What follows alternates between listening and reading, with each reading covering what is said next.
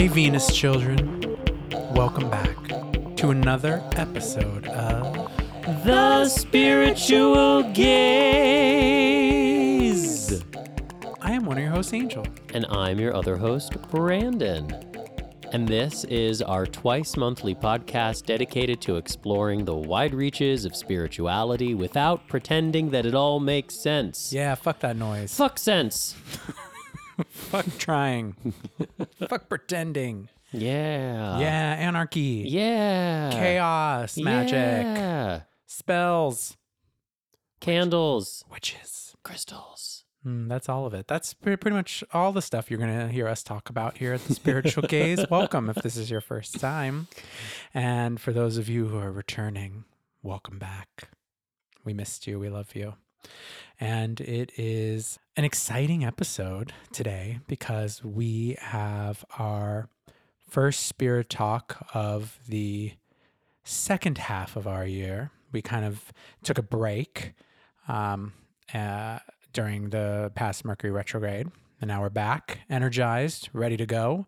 And we have an awesome conversation to share with you all uh, with Luke Simon, who's a mystic and a writer and a healer. He wrote an amazing book called Venus Juice that we're going to talk all about and hope you're all going to get. Um, but um, before we get to that conversation, let us tell you all a little bit about ourselves. We're husbands. We are husbands. Uh, I'm Angel Lopez. I'm a writer and a film producer, and an astrologer, and a teacher, healer, and mystic myself. And I'm Brandon Alter. I am also a spiritual healer, teacher, and mystic myself. I'm a tarot reader, and an astrologer, and a writer, and a performer, and a carpenter. It's a carpenter. No, I'm not, but I would love to like learn how to like work with my hands more. Yeah, Would love to like be able to build furniture or something. That'd be dope. There's so many things I would like love to learn how to do in this lifetime, and it's just so overwhelming, you know. I know time management. It's a Time management is the thing. Well, we'll talk more about that in a little bit. But because we have such an exciting conversation to get to, Yeah, let's keep it brief here at the top of the show. Yeah, yeah. How are you, babes? quick check in here. How am I? I'm doing well, honestly. I'm doing really well. Well, that's great. Okay, How should I about go you? now? you must have some sort of emotional distress so that we have something to talk about. I mean, always and forever. But I'm really just trying to just like lean into the good. Right. Just like enjoy more, you know? Yeah, you got to remember the good, Good, good, good, good. Remember the good, good, good, good, good. Uh, yeah. Honestly, I'll just say that I am still unlearning the heightened stress that my nervous system got used to experiencing as a baseline normal. Why would you want to go and do a thing like that? No, I just mean like I'm still learning how to like relax into that Right. because COVID and like being evicted and the lawsuit at our old place and Mm, just your like arrest. am I arre- no there was no arrest but everything else was true. Don't Countess Luann me. Um He hit an officer. you know we like lived and I'm sure a lot of people are still living under just like a lot of stress just like Mhm. on the daily. And right now there's actually not a lot of stress. And I have to remind myself that everything's okay and to just take it easy and to just like soak in the good. So that's where I'm at I'm so glad to hear that, though. yeah But I get it. It's hard. It's really know? hard, especially when you're just like used to jumping from problem to problem. Yeah, and we've had a lot of stuff going on with like family this year. Yeah, Yeah, so there was a lot of stress. Yeah. And everyone who's reached out, thank you. My mom is home and she's doing better. And we just keep, you know, praying for miracles. Yay. How are you, babe? I'm actually doing well too. Okay, great. So, should we do a cosmic update? Okay. Well, you know what? This is our final show because we've healed. We're just to ascend to a different plane. Yeah. So And, all that will we- be left is our gorgeous logo. our gorgeous logo. Yeah, exactly. That'll be the finale for our show. Yeah, exactly. Well, hey everyone, here's a logo. The show's done. yeah. Spiritual Gayz are disbanded. They disappeared. we broke up. No, I'm doing pretty well actually myself. I am um I guess yeah, on some level too trying to like stand solidly on the ground again after everything that's gone on this year and really continuing this whole process of being in conversation with my authenticity and um, I was so excited because we we got into talking about authenticity with Luke. I mean, it was just like great to have that conversation. Um, but it's been something that's really been like a push for me this year to really like excavate into like just the the bareness of my being and see what's there and see what wants to present and and be present um as a part of me and really like feeling like I'm now like more connected to my writer self and my astrologer self and my healer self and my mystic self and my lover self and my sexy self and all of these things that sort of make up who I am. The constellation of you. Yes. My new hit single. Um so yeah, just I think dialing into all of that and um trying to find how, after all of this collective trauma, as well as just my own personal trauma, how to fly again. It's dope to have, obviously, this community to do that from within.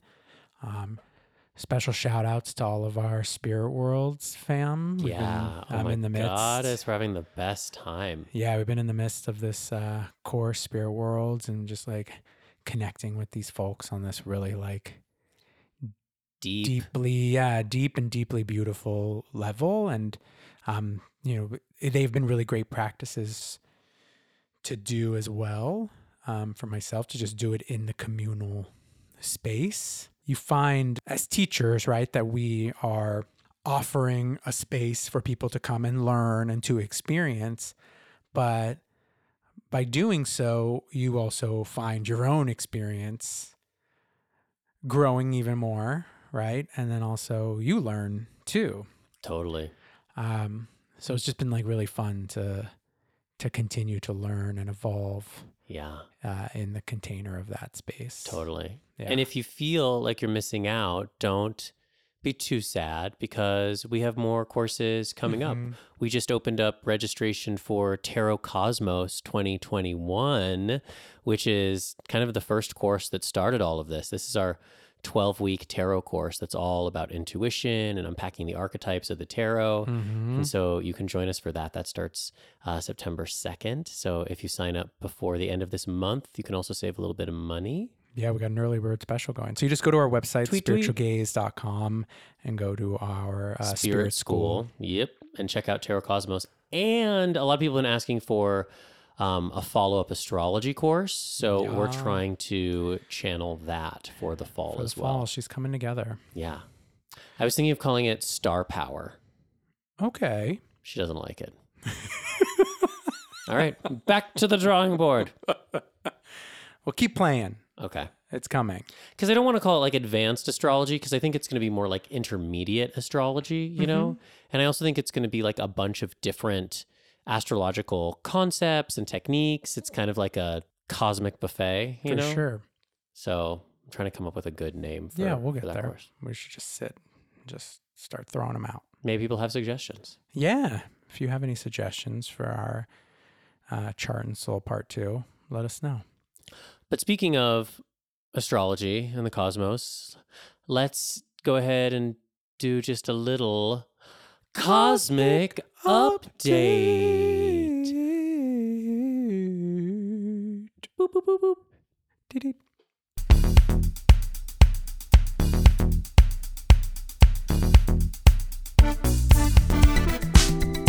All right, so I feel like the big news Uh huh that's coming up Uh huh.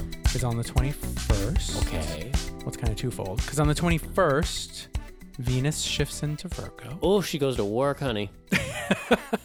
yeah. Yeah, I feel like yeah, it makes everyone a little more, you know, a little more focused, a little more orderly, a little more organized, right? A little more bossy. a little more bossy, and a little more um, judgy. Oh, Venus and Virgo. She's a judgy queen. I think she can be a little bit of a judgy queen. So you just have to be careful that you're not um, approaching everyone from a place of perfection.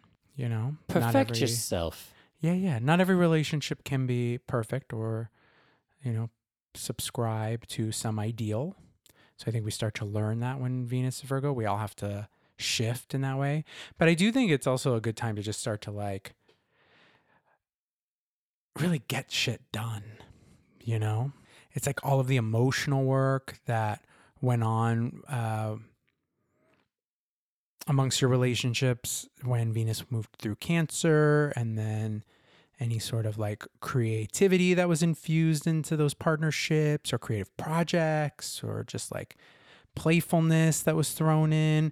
Now it's like Virgo like comes in and like focuses it all, right? It's like let's Mm. focus these relationships and like make them productive. She harvests. Yeah, that's a really great way to put it.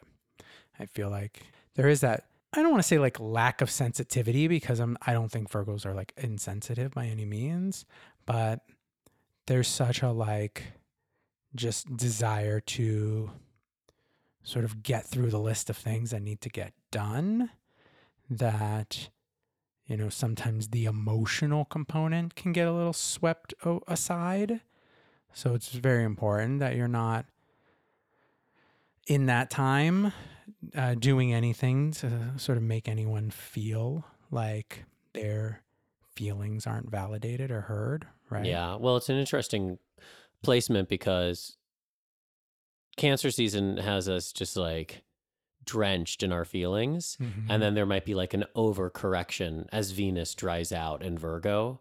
right. And it's like, let's not ignore everything that we experienced in those waters. Mm-hmm. Mm-hmm. Yeah. But it's also like the piece about Virgo that I think gets lost a lot is the healer aspect, right? And how Virgo has such a strong healing quality. So there can be a real healing nature to partnerships at this time. You may find that the healing is in releasing partnerships Yeah. at this time. I also think it's a time to like come together Mm-hmm. and to share what you've learned. And Venus and Virgo is the opportunity to look at our relationships through the lens of what is this presenting to me as an opportunity to heal, to Right. restore, and what can I heal in this other person? What can I offer them through my own experience? Mm-hmm.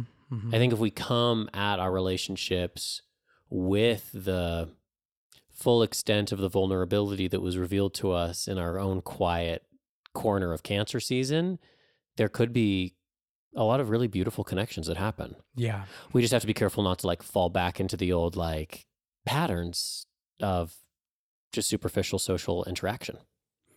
Right, which may be not entirely easy to do because the next day we enter Leo season. Hey girl, social interaction season. Yeah. But it doesn't have to be superficial because doesn't have Leos are not necessarily superficial. No. Leos can go deep. Leos want to talk about the shit, you know?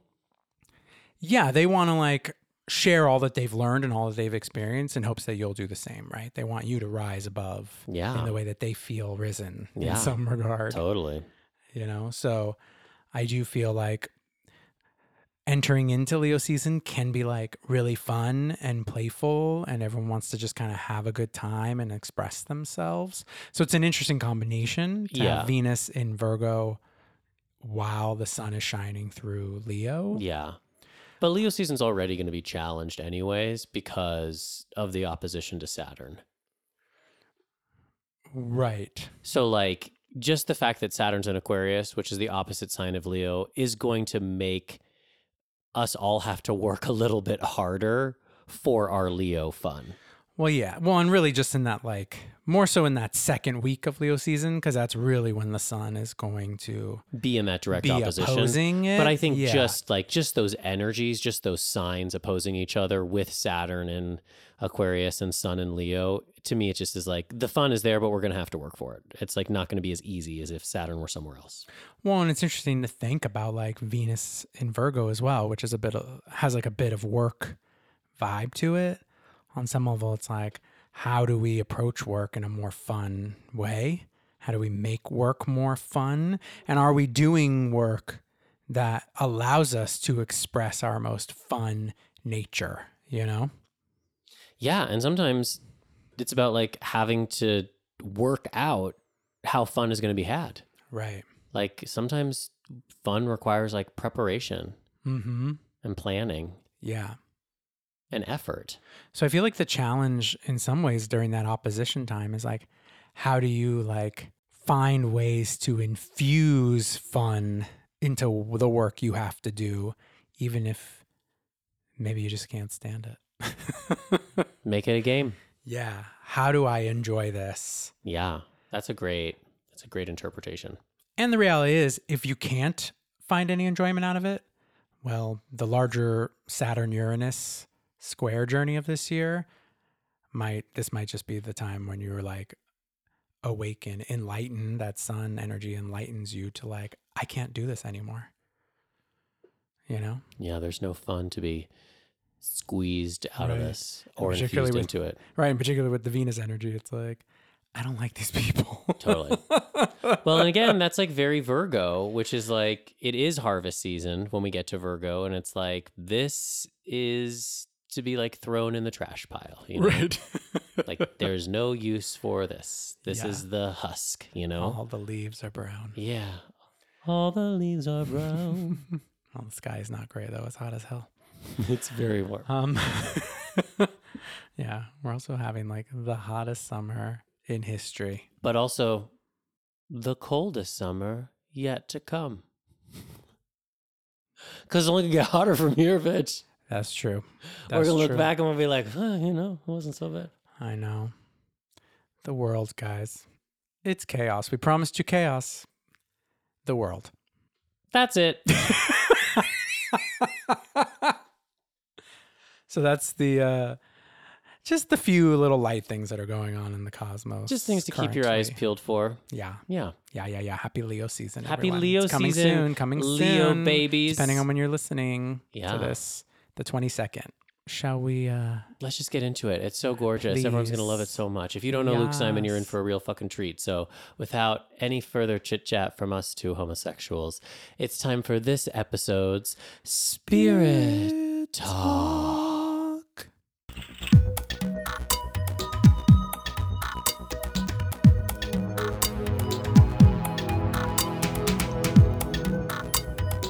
We are here in the spirit room with Luke Simon, who is a dear friend of the Spiritual Gayz. He is a healer and a mystic and the author of Venus Juice When I Tried to Live in LA, which is a phenomenal debut novel that we can't wait to dive into. And we're just so happy to have you here, Luke. So, welcome. Yay, thank you so much. I love both of you so much, and it's so great to be here. And we should also just shout out that Luke is a Libra legend, Capricorn moon, Pisces rising. Holler. Holler. Yeah. Um, and I will say, Libra beauty is just like all over this book. And I'll want to dive into that and ask you about like the Mhm. spiritual value of beauty. yes. But before we even go there, oh, yeah, Oh, no, we should. Let's go there. let's just go there. Okay. Okay. Can we yeah, go there? Let's just go there. Well, because I'm so happy to talk to people who know a little bit about astrology because it is laced with deeper questions of Venus Mm. that would only be relatable to someone who is versed. So it's really cool to get to come to the podcast and, and share this work with people like you who are like going there and interested and yeah, even digging into that topic of like beauty. What is it astrologically? But what else were you going to say? Well, no, I just think that beauty can sometimes be seen as superficial and at odds with spirituality, which sometimes has this reputation for being ascetic, right? And that like we don't want a bunch of things or that we don't want, you know, nice candles or a diamond stud earring or things of that nature. But as I get more and more into ritual work and magic and goddess worship, I start to understand that beauty actually is not at odds with spirituality, but is actually part of how it wants to be expressed. I love that. And I think that is such a conundrum we have in a lot of the spiritual traditions that have been passed down being so divided in the mundane versus the transcendent. Mm-hmm. And when I found Wicca witchcraft and and already in like studying astrology, I was getting those like, oh, what is Venus? What is the earthly beauty? And that the goddess Venus appears in many different forms and that we have to come to terms with the contradictions of something that's in two places at the same time but is different that we have the physical world and that the physical world is beautiful and also really sad and messed up. And how can that be? That's a contradiction. Why can it be so beautiful and also so messed up and then we have this other contradiction that's like there's the physical world and then there's this transcendent spiritual side. And I think that a lot of times we get stuck with the black and white answer, like question, you know, existential crises of like, but which is it? And so, especially in the book, I wanted to bring out some of those questions, but also just have it be about love and sex and spirituality and shopping and money and day yes. jobs and sadness and spirituality and transcendence and like car crashes and just like it's all a part of it and i think witchcraft is one of the best for me of just being able to say like god goddess does come into the world and how can you even separate them mm. well and it's it's a story about your time spent in Los Angeles, a city that is so steeped in like the traditional sense of Venusian ideas, right? Like you come here to be beautiful and gorgeous and have pretty things. And what's so lovely about your your collection of, of, of stories of that time here is that you are dealing with that contradiction by having to not only confront all of that, actually working, you know, there's a lot of it spent, uh, you know, when you're working at Venus Juice, um, which is a place where people are coming with the idea of bettering their inner selves, but really it's a lot of it is trying to look gorgeous and doing what they can.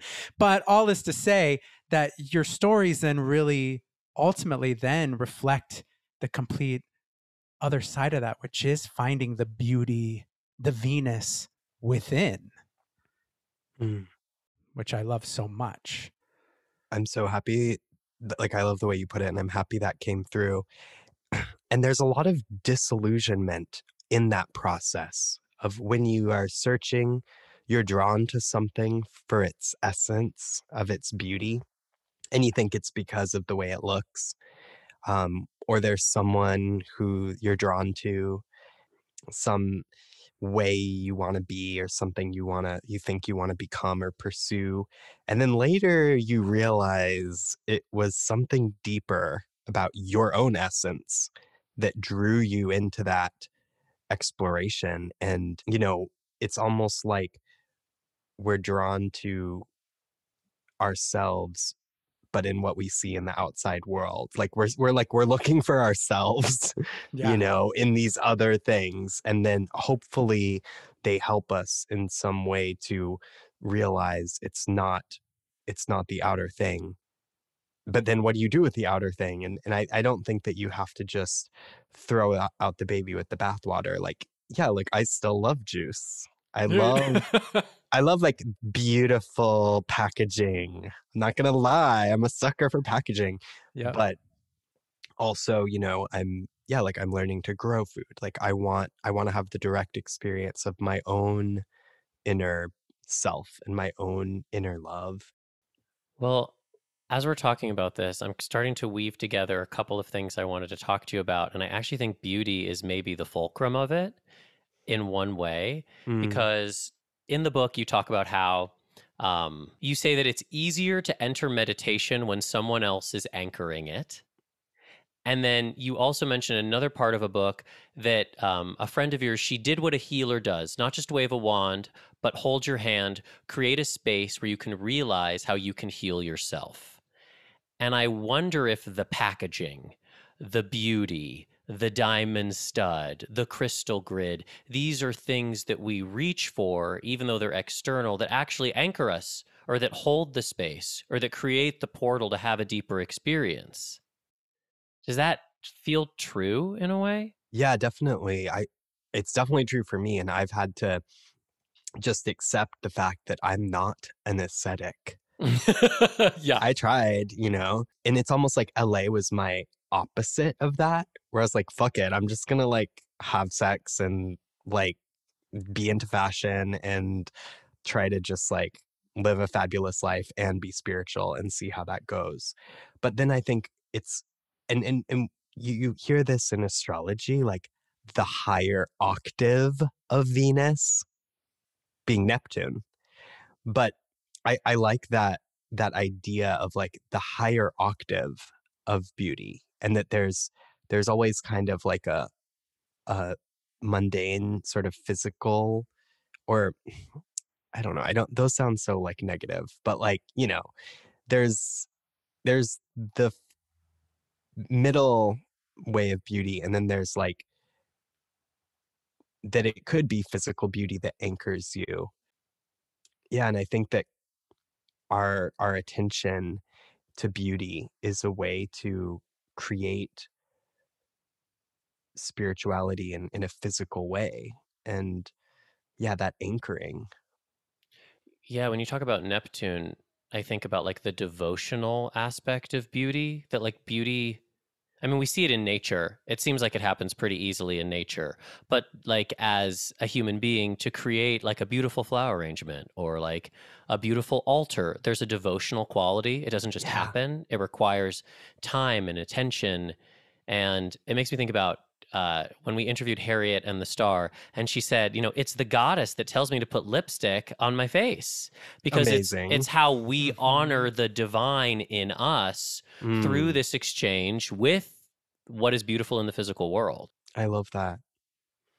I mean, that's so potent. And that that's it's a path, right? To find to find our way of bringing meaning and and translating these spiritual concepts into physical reality and and how do we do that in a way that combines with like yeah like i want to live in a beautiful space you know like i don't want to just live in like like nothing. I i own nothing cuz like existence is nothingness. Like i want to you know i want to honor that um so yeah i i love that you're you're tuning into this. It's really connecting a lot of dots for me. What I also love too is that sometimes beauty can be so serious. What's so great is that you invite humor into the story as well Yeah. and really into just like presentation, you know? Like and like beauty should also have a sense of humor and that search for it. I think I think it's um I always love fashion that's a little bit wacky and like campy and kind of crazy. Um and I think they're just there's different flavors, you know, and seriousness gets gets a lot of play these days. I think humor is a little more risky. It's a little more like is this beautiful? Like I don't know. Like think about when people are on the red carpet and they try something like totally insane and people are Yeah. like what is the swan dress? Like what the fuck are you doing, Bjork? I know, right? Yeah. and we're still living for it to this day. but it's like uh, it's kind of iconic you know Yeah. like because it's funny and Mhm. funny can be b- beautiful in its own weird wacky way Yeah, I totally agree. And I think like I don't know, this is like bringing me to also the idea of authenticity. Mm, And you know, I think like finding your own beauty is on some level, you know, you're finding the beauty of your authentic self. mm, And I do feel like you are someone who, not just through your book, through your writing, but also even just through the way you live your life, you are someone who really seems to express your authentic nature. mm. And I'm curious, like, what has been your journey to discovering and and I know we're always in it, right? But do you feel like you're living an expression of your most authentic nature? Ooh. thank you for bringing that up and i feel so like ah blessed that you even associate me or my path with that authenticity because it it is an inner it's a really deep drive for me um and i think sometimes my sort of irony and cynicism is eh, that's that is in my humor can can be a little bit like acerbic to people. It can be kind of like acidic and kind of like turn people off a little bit but to me it's like there's so much BS in the world and there's so much ridiculousness that I I have a lot of fun like laughing at certain things where we're where I'm seeing in myself like places where I was following or trying to color inside the lines or fit in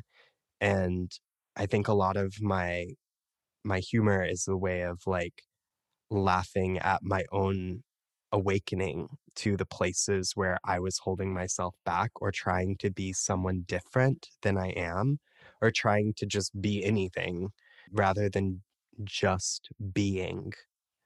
And so more and more I try to exhale and I try to let go of, you know, my thinking mind and my my worries and my doubts and this sort of idea of my small self and try to be live connected to this bigger bigger energy that we're all a part of and uh and then it's funny right because we all have fingerprints and we all are these individuals. So i'm you know gonna look and and speak and you know different than anyone else and and how can we um how can we make it safe for everyone to experiment and just try and, and express however they want to express um i mean just to go back to like authenticity and i think a lot of it had to do with being weird and queer growing up and that wound and how I have figured out how to work with it, which is just by being like, actually, no, thank you. And fuck you. Like, I actually, this is what I'm going to do. And that's still a process. You know, I think there's a lot of, uh, there's a lot of wounding of like, am I okay? Is this acceptable? Is this weird? Is this too much? Is this too girly? Should I be more like boyish? Should I be more this? Like, um, you know, so there those those thought patterns are still there, but uh the authenticity for me is yeah, it's just about seeing my own mind and my own process and and honestly just being malleable with it to me, the authenticity is more about being like, and I changed. It's our inner dialogue is the only thing that separates us from authenticity or not. Like, are we just allowing ourselves? It's almost like being in the process of questioning and and understanding yourself is being in the process of of expressing your authentic nature, right? Because Mm. there's a time in our lives, I imagine, for each of us, you know, being queer, being, you know, weird, having had Mm. that experience, um, where maybe we didn't want to face it or we didn't want to be in conversation with those questions. Was it really challenging for you as a young person to be in conversation on a deep level with yourself? Or were you always someone who was kind of searching, exploring? I feel like I knew very in, intuitively, very instinctually who I was, what I liked, what I wanted, what I wanted to wear, how I wanted to whatever, do this, do that. And that was uh, shocking to people around me. And I sensed how this heteronormative world um, it was shocking and there was a lot of gay phobia and it was like oh my god you like madonna? You're like a five year old and you want to like get the girl toy at mcdonald's? Like oh no. Oh good god. You know this is terrible. Um and i started to not want to ruffle people's feathers because i wanted their love and i wanted their attention and I didn't want to be in bad light with them. So I think a lot of my my healing work honestly is around like removing that inner hypervigilance and self-censorship. And that was really hard with my creativity because I always wanted to be an artist. But in my mind I would be thinking is this too weird? Is this is this not weird enough? Is this are people going to like this? Is it like i don't know is it are straight people going to like it? I don't know but are gay people going to like it? I don't know is it this? Is it that? Like just so many you know it went from a sort of smaller like pebble of when i was a kid and then it rippled out into this like bigger f- rhythm or frequency of consciousness of this kind of questioning and this sort of confusion and lostness. So I really had to to kind of find myself again and and be really discerning about my thought patterns and kind of come back to my my core and and my essence and that was kind of this inner child journey and just being like okay this is what i like and you know i while i was finishing the book i started listening to Katy Perry and Sia. And I'd always been like, fuck Katy Perry. She's so corny. like, uh, like give me like 80s Madonna. Like give me like, I don't know, like I love I love my divas, you know, but like I like sophisticated like artists, you know, like to me Madonna or Cher, like any of these people are like artists as as much as they're performers. And there was something about Katy Perry that was just like just like let yourself have fun and just let yourself like be that kid and let yourself like just like if this is what you like like let yourself like that and that's no one's like needing you to be different and that would be like my pump up music to write and i think that was important for me to be like it's okay if if my creative expression is all of these ways and it doesn't have to be like super serious or it doesn't have to be super you know x y and z like this is my authentic jam here. And um I think we hear that in in voices, right? We hear it in singers. It's like, oh my god, like Yeah, that yeah. Sia voice and those Sia songs, like you can hear like you're like it has her fingerprint on it, right? So how Mhm. how do we get to that fingerprint in in ourselves for um, whatever we're doing in our life if it's creative in in whatever way if we're whatever we want to share with people, want to share with the world. Well, tell us, how do we do it? I think by making a lot of mistakes. Yes. And my like hashtag for when I started writing the book. And it was like, I got the title pretty quick. I was like, when I tried to live in LA, it's like hashtag failure. It's a it's a book about failure. It's about like I thought I was going to live this fabulous life and like drive into the sunset and like live by the beach and no shade on Angelenos or Los Angeles people who live in Los Angeles. I still love you. I fucking love Los Angeles. I love the palm trees. I like I'm coming back soon. But but but but I experienced failure there. And I think there's a lot of fear of failure in Los Angeles. I think that's a deep shadow of LA. And I I got hit by it really deep of like the illusion, the glamour, the success, and then the fear of failure. And then when I actually faced it and it happened to me, I was like, well, this is the worst thing I could ever think of just happened. And I got stood up on New Year's Eve, and here we are. Um, so let me go forward now. And I think through that, I I got to my authentic self more and more that actually those missteps and those what seemed like wrong turns were actually helping me to get closer to um, what was real. And they were also showing me some of my own illusions and some of my own hangups and some of my own wounds that I hadn't, my own shadow stuff that I hadn't really felt into, you know? And like, okay, so what? You're alone on New Year's Eve. Like, yeah, like it's fine. I'm here with all my friends, you know? Like, I'm not alone. I'm here with all my friends and like, I'm not alone. And this is, I don't have to carry this wound of feeling like, oh, why don't I have a boyfriend? Like, why doesn't anybody love me? It's like, no, I'm literally facing that shadow and and the universe has brought me here and and here we are.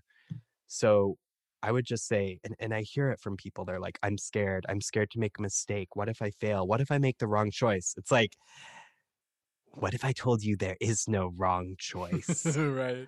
you know, like, what if the universe doesn't work like that? Like, what if it's like this multiple multiple timeline like reorganizing weaving experience where you just like make the next best step and you're like okay i made the wrong step. And now everything's like shape shifting so that i can recalibrate and you know move forward. Have you guys made any mistakes lately Girl, how much time do you have? made any good mistakes lately Oh my god, I love that though. live As just for like a good opening conversation. Like, what mistakes have you made lately? Tell Yes. Let's talk about it. let's normalize it Well, I am curious because you are a Libra, and so much of the book is about relationship and seeking relationship, and eventually understanding that relationship with oneself is really the foundation for all other relationships. Mhm. But you're like a queer mystic who is well aware of your like inherent spirituality as a queer person in a time when I think queer people across the globe are just beginning to awaken from like the slumber that hetero supremacy put over us that made us forget how magical and deeply connected to the divine that we are. But you're there. You're there and you're having these encounters with people that are reflecting your own wounds to you, but you're I guess what I'm wanting to hear about is what was it like and is it like for you with an awareness of your queer wounding to come into contact with other queer people that you're attracted to or dating that maybe don't have the same awareness? I think one of the biggest things I've learned on my spiritual path, and I think it's very Libra, is don't let how other people treat you define how you feel about yourself. And that is where I'm at. That's how far I've gotten with with relationships. Like that I think that in in the beginning I was like seeking other people to give me that like good good love and like that like sweet sweet like mirroring and now i'm a little bit more like carry it with me and I can engage with people with a little more stability and not feel so scared or overwhelmed or so needy or so empty and so desperate. Funnily enough, I I have gotten a little bit away from hookup culture. I feel a little less like I'm really like I'm good. Like I think I really do want something that's a little longer and slower. And there's this I don't want to say dumbing down of sex, but there's this like underselling of sex and how potent it is. And I'm finding that I want like a real depth in in my love connections, in my intimacy. And so uh I think finding some people I think are innately spiritual and are innately connected. Right? There are some people who are like you're like an enlightened being and you're just like in this body of like some dude who's just like you're just like born in San Diego and you're like this angel. Maybe your name is literally Angel. Um Thank you. Yeah, your your mom knew. She knew. So I, I've definitely experienced people like that where I'm like, wow, we are going so deep and this is like we're having this moment and it's amazing and it's queer magic and like queer sexuality and there's like this deep respect and this touch and this like spirituality to it. And then you know there's other people who it's just like wham bam thank you ma'am like and i'm kind of like oh i feel like i just allowed myself to be abused consensually and i can't like do that anymore and i think what what you'll read in the book is some of my like hookups where they were really spiritual because i think that touch and and sex is, is really spiritual it's an energy exchange but that i'm finding um i want a little bit more and i'm having to learn how to do that right? And i think some of it has to do for me about um talking and being vulnerable and just blowing up my own spot of my vulnerabilities and my fears and my hopes and and my emotions and being scared I'm too much or that I'm not enough. And I don't know that that for some reason I've what I found so far is that a lot of like gay men especially queer queer people but um I've been you know hooking up with men for a long time and like there's that's hard. Why is that so hard? Emotions are hard and it's something that we I think we need to develop a little bit. And do you think, and maybe I'm just totally projecting, or I'm drawing from my own experience from a long time ago because I've been booed up for over a decade now, but that like we reach what we're reaching for in hookup culture is like we're reaching for something else that we don't even know how to name it or to hmm. ask for it. And so we just are going after the easiest thing. Yeah. And then when you like bump up against somebody who is a little bit closer to that unnameable thing, which I think you are. And so, and even in the book, you talk about certain encounters that you have. I don't want to give away too much, where it's like, oh, we're getting closer to this unnameable thing that's more than just like wham bam, thank you, sir. Right. Yeah. Yes, I love that. Yeah, and say that again. So we're we're getting closer to that spiritual connection and that deeper partnership. Or just like whatever we think we're hungry for when Yeah. we're just like looking for dick. Like, Yeah. And maybe we are just hungry for like a nice fucking dick in our mouth for sure but there's something else that we want beyond that right? Like Yeah. and we don't know how to ask for it. We don't know how to talk about it. The the big dick in the sky. yeah. Interesting. I like uh, your sequel. But i think that right? Like there's just this and so that's why like night after night you know people just like go back to the app or they go back to the club because it's just like it's it's the same thing with like beauty too right? Like you can buy one beautiful diamond earring and you can put it in every morning and be connected to it or you Mm. can just like keep fucking shopping like i was with like vintage jewelry right? Like i could be on etsy forever just oh now i need this ring. Now i need these earrings. It's like it never ends because it's not the jewelry that i actually want it's the unnameable thing that the jewelry portends. Oh my god. That's so potent. Yeah, but like, how do we how do we get there? How do we get there?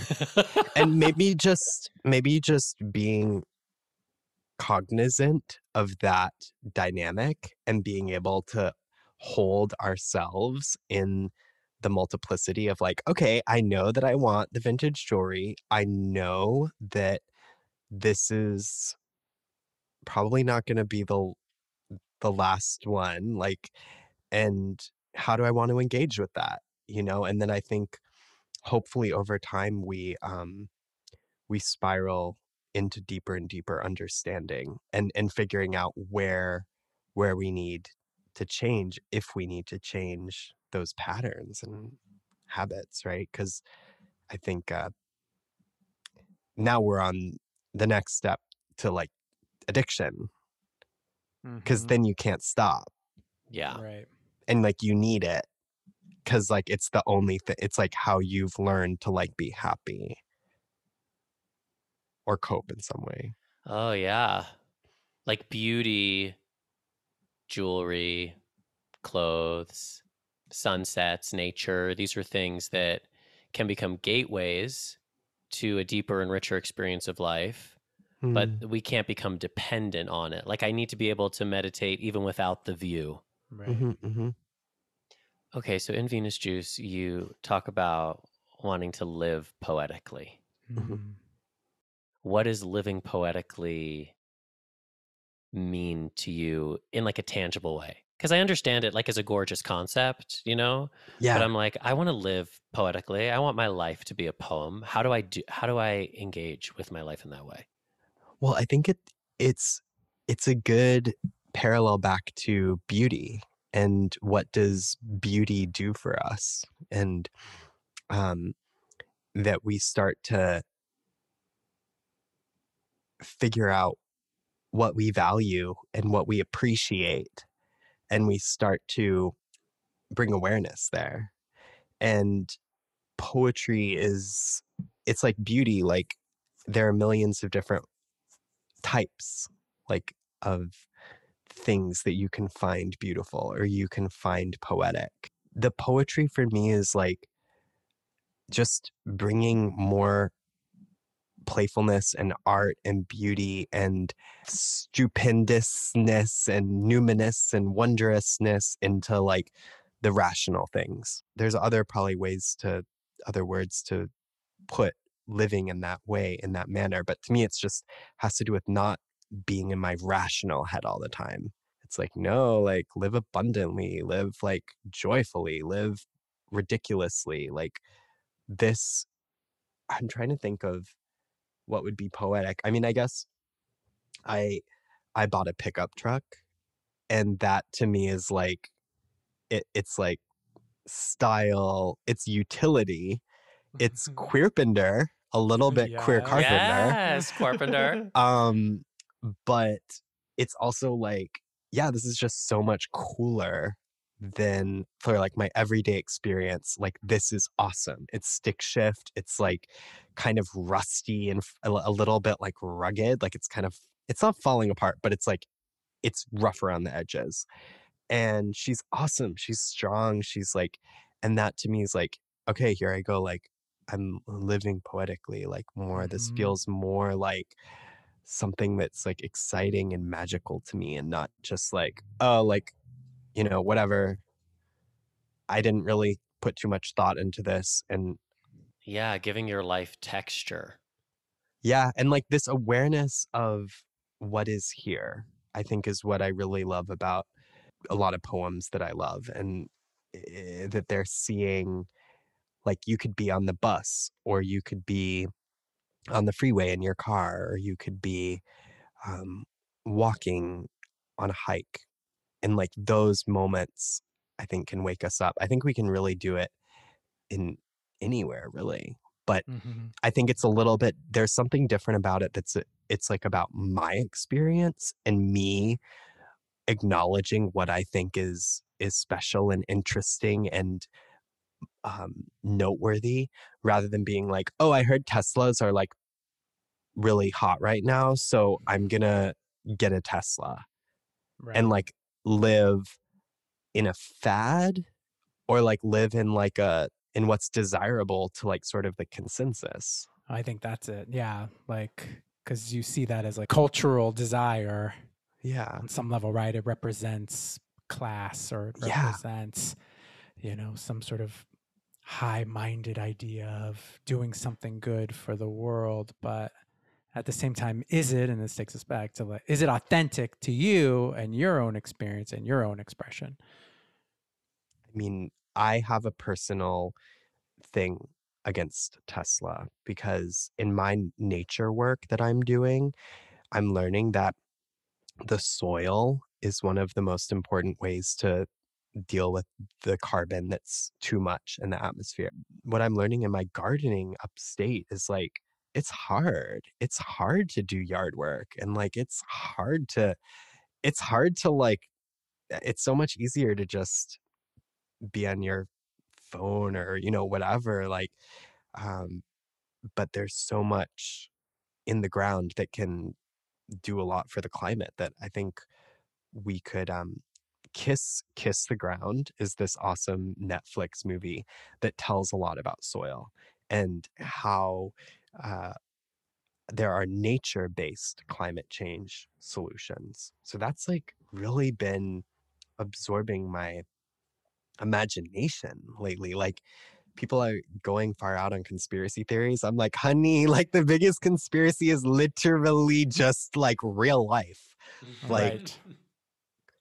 Just like biggest learn. conspiracy is nature. yeah, like it's fucking crazy. And like we have serious shit we need to deal with. And like, can you like put like direct your attention a little bit? And yeah, I think that eh, going back to the authenticity, like I love sort of pulling the wool back on these things that are like these status symbols or are these kind of like these illusions, right? Because I I see how I fall for them myself and I'm I'm doing it as like almost just for myself, just to kind of laugh at it. And you know, I, yeah, I want to like spread the word and spread my experience, but everyone has to come to their own truth and their own experience of what's important to them. Mm-hmm. Uh, But and watch Kiss the Ground on Netflix. uh, will do. Yeah, we'll do it. Yeah. We'll circle back. Okay, well, so you wrote a book. Yeah. it's I mean, out in yeah. the world.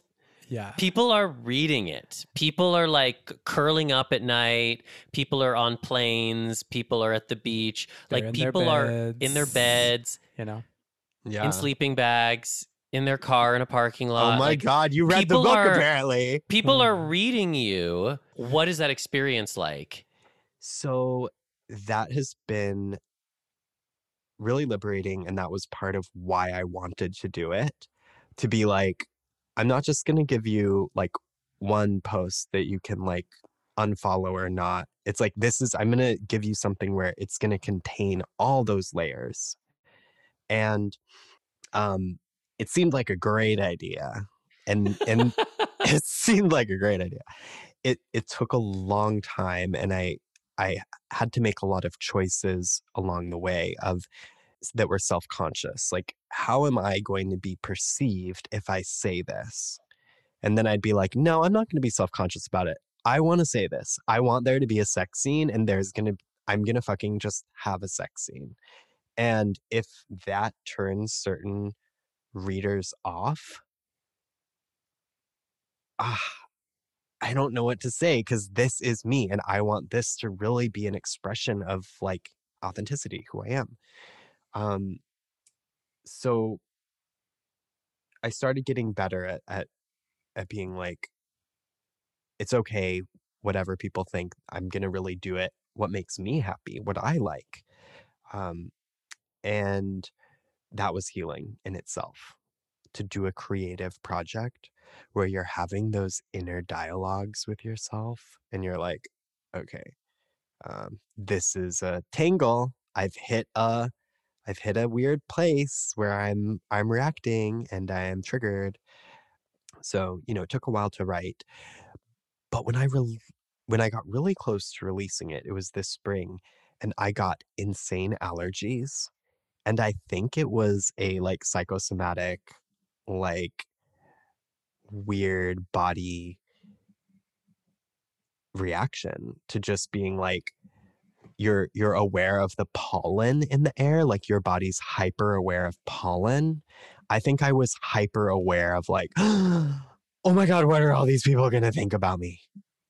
And is it is it okay? And i really had to like look at that and get through that and really go deeper into my self-love work and be like this is a gift of like just honesty and rawness and and beauty and and like my like things that bring me joy and it's it's an experiment ultimately of just like and there's this awesome quote I, it's the second time i've wanted to share with you and you know it's like you are a question and if you don't answer it someone else is going to put their answer on you that may not be right I'll look it up. I'll get the exact the exact wording, but just like wanting to kind of be like, this is me, and the process of a, that creative project was was a way to define define something.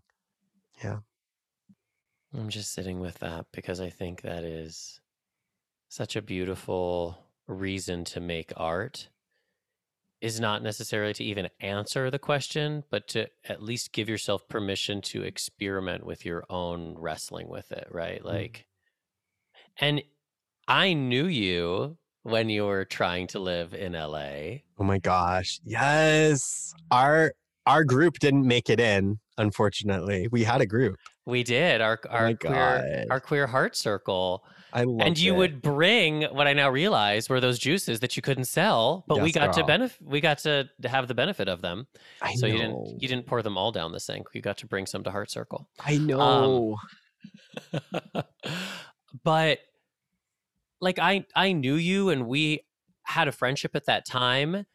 And reading this book, I realized there was this whole other inner dialogue that was happening for you. Wow and it's interesting because you are someone who I think is quite free and self-exposing mm. and then also to understand that you are this like wild glacier and there was all this other stuff that was happening mm. when you were in LA that I didn't I didn't know. And so it was fun for me honestly to like be able to learn you more deeply honestly mm. by reading this. I love that. And why why to share that why why why as a writer would you share that and there is something like a confessional like being like not only am i going to accept it in myself i'm literally going to tell everybody it and let anyone know my truth um i think that had this like boldness to it that i i almost wanted to be like okay i'm gonna like go all in um, but hopefully there's some feelings of like relating, like people are like, that's relatable. Like I too, you know, have struggled with this like love thing or, or something like that. And that's been really cool to hear people's responses with that. Um, but yeah, we all have we all have a lot in us. Someone uh on Tinder was like, What are you writing about? And I was like, Well, it's kind of like a memoir. I don't, it's such an intense word to use, but it seems so like, I'm writing my memoir. Mm-hmm. You know, it's like pinky up, you know? Yeah. Um, but it's a memoir is a short period of your life and what you learned from that period and that relates to other people, that may be relatable or useful information to other people. An autobiography is the story of your life from beginning to end. So that's kind of the difference. So this is a memoir. And um, this guy was like, You seem too young to like write a memoir. Like, I've barely, he's like, I've barely, like, nothing has even happened in my life. And I was like, That's the difference between being a writer because when you're a writer you you realize the stories and the richness of what is happening. Like, even though it might seem like just a normal day for you, if you were to pivot and be like, oh my God, this sunset is amazing. My house is amazing. My partner is amazing. My forest is amazing. Like the things around you. So for me, art is really a, a way that I do my appreciation and like gratitude. It's to me, it's like this like gratitude practice gone like haywire, you know? It's like, I'm going to just say all the things. Like, I'm going to just record all of the things. And through it, I get more clarity. Um, Oh my God, that's so beautiful. That's so well said. Like, I make art because it shows my gratitude for my life. This noticing, which is, I think, what nature wants from us too at the end of the day, is just to like notice. Yeah, and it's not about like getting a picture. Well, and for being- fuck's sake, yeah. the picture never actually captures it, Never the anyways. In fact, I find that like when I at least try to tell the story of a moment in nature, it does a better job of expressing it than like the image does, you know? yeah. Which is the only reason why I ever like was into Instagram in the first place because it was like at a place to like write stuff, but then I would be like, I don't have a picture for this, fuck, and then I'd have to like you know like try to, and then no, but n- not a lot of people read the caption anyways, especially when it's long and it continues into the comments. You know what I mean? And so That's why I want you to be a writer, Brandon. I know he is a writer. I'm like, don't fucking like limit yourself to how many words. Like, you need a different like. well, you've size inspired cr- me. You've you know what I mean? inspired me. Yes. Good. Yes. It's yes. love no, your you have. You have. Thank I you, my love. He's amazing. So your definition of memoir, as you as you stated it, I believe was on the, along the lines of a you know a short period of time where you learn something. Yeah. So if this process of writing the book and now releasing the book Oh, she's getting meta. was a memoir metaphor, what have you learned from that Mm. experience? oh my gosh. I mean, full hero's hero's journey, heroine's journey, tarot, full tarot, major arcana. So I'll I'll I'll, I'll give you this story as the metaphor that came to me right. I, I think it might have been the day the book came out, or it was definitely that few days period. Um, I saw this beautiful orchid I wanted to buy. It's it grows up here and they were like it's really hard to grow. You probably won't have the right bacteria in your soil. And I was like, okay, I'm not going to waste the money if it's just going to die and like not grow. And that's like that's too bad cuz like it's a fucking orchid and it would like be growing in the forest outside my house it would be so fucking beautiful. And in my trash pile where my wood chips and like all the sh- shit is, the orchid was growing already. Like I found I found it a few days later. So like that was kind of like this was truly like the metaphor for me of like the universe being like haha like you know this I was like longing for meaning I was longing for like an, a sense of myself and it's like oh no like the story that you're going to get by living in LA, like the story itself is like giving you guidance on how you, as a Pisces rising, uh, like, you know, uh, just my dynamic of like what I'm here to do and what I like to do and a way that I can find my way is just by storytelling. And it's like, it's already here. You've already do it. You already do it. You already speak English. You already journal. Like you just like, just do it. Yeah, you're living poetically. Yeah. You're already doing it. And like, It was and growing in your Ign- trash pile. acknowledging, but like acknowledging it, right? Like you can Right. like, when you realize that you really are that bitch Yes. and like you really give yourself the support and the centeredness and the and the just the continuous support because you're never going to always be there all the time you're always going to fluctuate um and then out of the fucking trash pile grows a- a flower it's like the lotus blooming from the mud like from our own sense of loss and our own sense of confusion, like there really is something that as we keep going, something that grows out of it. That's amazing. The Trash Orchid. That's your sequel. The Oh. Trash Orchid. Wait, honestly, that's really good. Take it. It's yours. Okay, thank you. um thank you so much okay so this is the this is the quote that oliver the universe shared and i loved it the meaning of existence is that life has addressed a question to me or conversely i myself am a question which is addressed to the world and i must communicate my answer for otherwise i'm dependent on the world's answer. Death drop. That's the that's the poetic equivalent of a death drop right there. Yeah. Yeah. That's beautiful. Well, obviously we could talk to you for a hundred years, and I hope I you will come out to LA and stay in the guest room, and we can just have Mhm. lots of late night tea conversations. Beautiful. So I want everyone to know that the book is called Venus Juice when I tried to live in LA, and people can find this wherever books are sold. Yes. Google it. It it's on like Amazon. It's on bookshop.org, which is an independent website. And soon I hope to be getting it in more local bookstores, like physical bookstores. But um yeah, ask your local bookstore if they have it and and demand that they order it and say it's yes. Yeah, that would be helpful. Okay, great. And then where can where can all the people find you?